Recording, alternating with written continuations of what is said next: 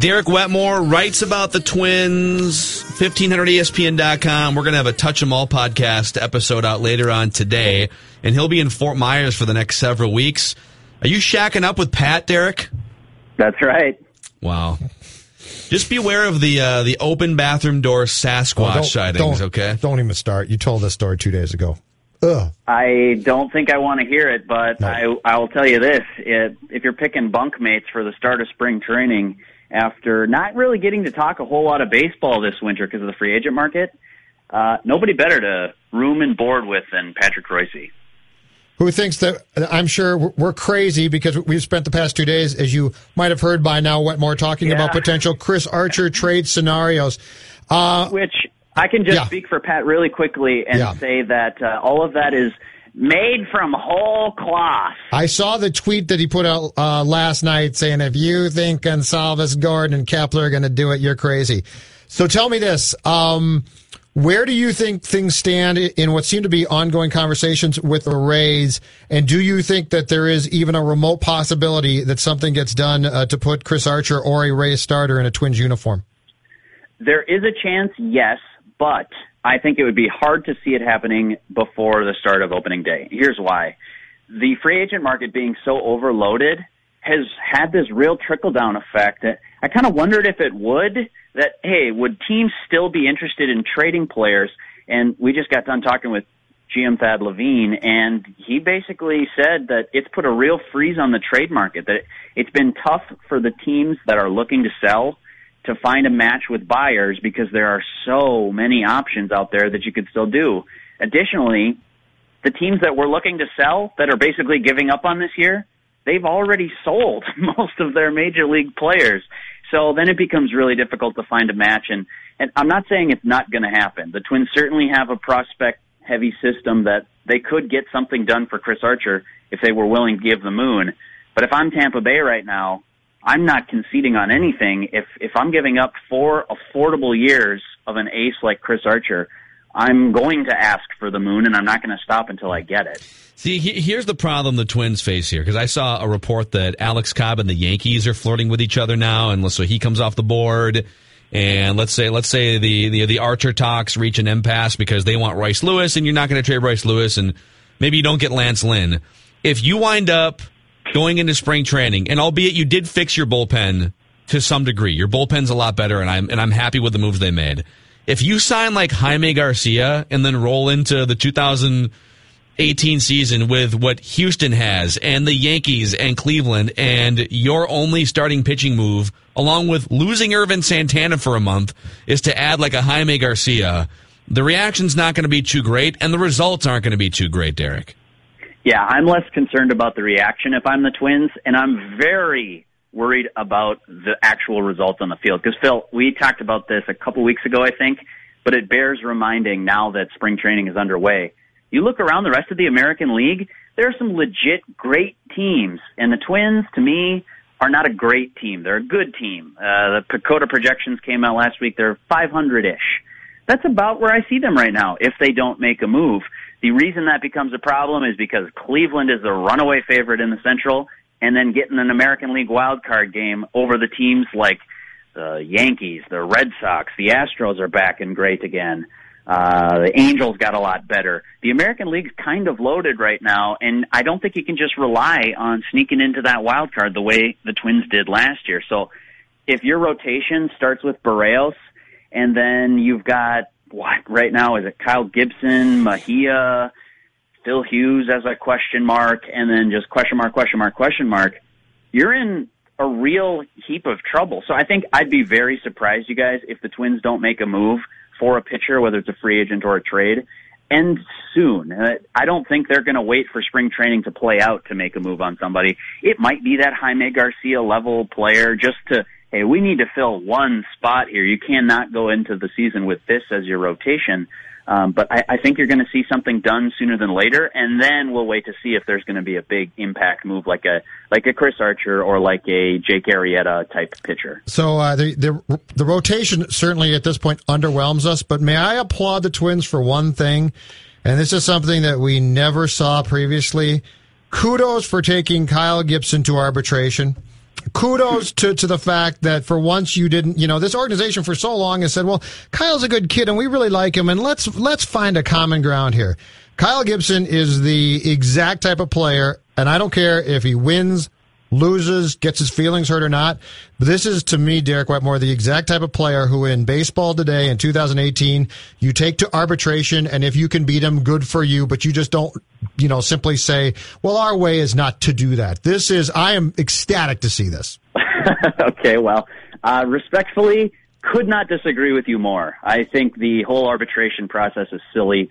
I think that a player like Kyle Gibson has to argue for an extra $200,000 while teams print tens of millions is ridiculous, and it's what has got us into this free agent freeze. So if it's just an isolated case, and your point is that don't trust Kyle Gibson for 32 starts and 200 innings, I say yes, 100% on board with that. But when it comes to teams putting the freeze on their pocketbooks to not have to compete, to spend money with some of the big spenders, that sort of thinking leads to this widespread league, basically a freeze of the bank accounts. And that's why guys like Jake Arrieta and Alex Cobb and J.D. Martinez, great players, are still looking for a job despite the fact that spring training is opening around Florida and Arizona. Wetmore is at spring training right now. He's at Hammond Stadium. Twins pitchers and catchers reported today. You can find his work on 1500ESPN.com and also our Touch 'em All podcast, where we talk Twins every week, and you can subscribe pretty much anywhere you would download podcasts. So what did you learn from Thad Levine this afternoon, Derek? Man, he filled our notebooks, as you would expect. I think the big question coming into spring training for the Twins is, what are you going to do with pitching, and what's going to happen with Miguel Sano? And he was able to shed some light on that a little bit. MLB investigation, from my understanding, guys, is still ongoing. The Twins have not been given word on what's going to happen, but until he's suspended or otherwise, the plan right now is to have Sano report when position players do report. So he'll be in Fort Myers unless we hear something new from Major League Baseball. I think that situation is still unresolved, obviously, but I think some people were expecting that maybe he'd just stay away, they'd just figure this out, and maybe eventually Sano would get to camp once baseball gives the okay. Sounds like from based on what Levine said today that Sano will be reporting, barring some other news coming from Major League Baseball at some point. So I thought those are kind of the two big lingering questions that I wanted to get answered coming down here, and at least we have a partial answer for one of them. We're still waiting for the starting pitching answer. And when's he due there to report? Next week, is it, or when? I think it's Saturday, I want to say. Position players are here. I know pitchers and catchers, obviously, today's their first day, and tomorrow's the first workout for those guys. Today is just the, hey, prove you're in the city and breathing, and that's your obligation professionally for today. But position players are a little bit later, and I think that he's going to be here at least for the first day of that. Could be this weekend. I just hope he doesn't show up at a robust 305 or something, because that would be my concern. You and I have fought about this for years, Judd, and I think I'm just about ready to come to the dark side and concede that you were right all along. There's still talk of his conditioning. And what kind of conditioning can you do when you have a metal rod surgically inserted into your leg in the off season? So I get that. That's a fair counterpoint, a fair rebuttal to Sano probably being a little bit out of shape. But that's going to be something that we're watching throughout spring training. And I guess my point would just be, several years into your major league professional career, people shouldn't still be asking questions about your commitment, your work ethic, your conditioning, that sort of thing. If you hope to be that sort of superstar player, those questions would not be asked anymore. And I think for Sano, they're going to continue to be asked. And he's too skilled with a bat and too talented, and actually has too good of an eye at the plate to have the highest strikeout rate of any hitter the last 3 years in baseball who's had 1,000 plate appearances. So I mean, things like that, you look and you say, man, if you could just cut that down from 36% to 27% or something and give yourself a few hundred extra chances to hit the ball over the course of, over the course of time. So how do you think the organization, from Thad Levine, Derek Falvey, Paul Molitor, what's your sense as to how they feel about Sano and his long-term future with the franchise, and now with this off-the-field stuff that we talk about? Yeah, it's hard to say because we haven't spoken with Falvey about it. There's briefly addressed it at Twins Fest, but the address was basically no comment. This is in Major League Baseball's hands. Same with Molitor. I mean, he was not speaking with the media today because tomorrow's kind of the first actual day. This is the warm-up. And then just talking with Thad Levine, I think he was consistent. I've heard him on your guys' show before, consistent with what he said in the past, which is, we think this is a really talented player. This is a good baseball player, and we're happy to have him on our side.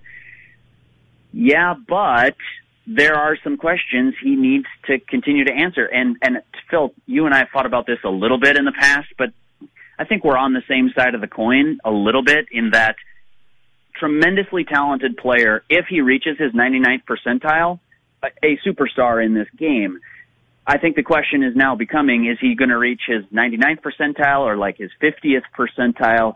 And if it's his 50th, maybe he's just a guy that hits a bunch of home runs, strikes out a bunch, and plays first base. And that would be a disappointing outcome based on where he's been the past few years. So to answer your question about how the Twins are feeling it, I just think that they've been guarded here since these allegations arose, and they're kind of running parallel with questions about his game, too.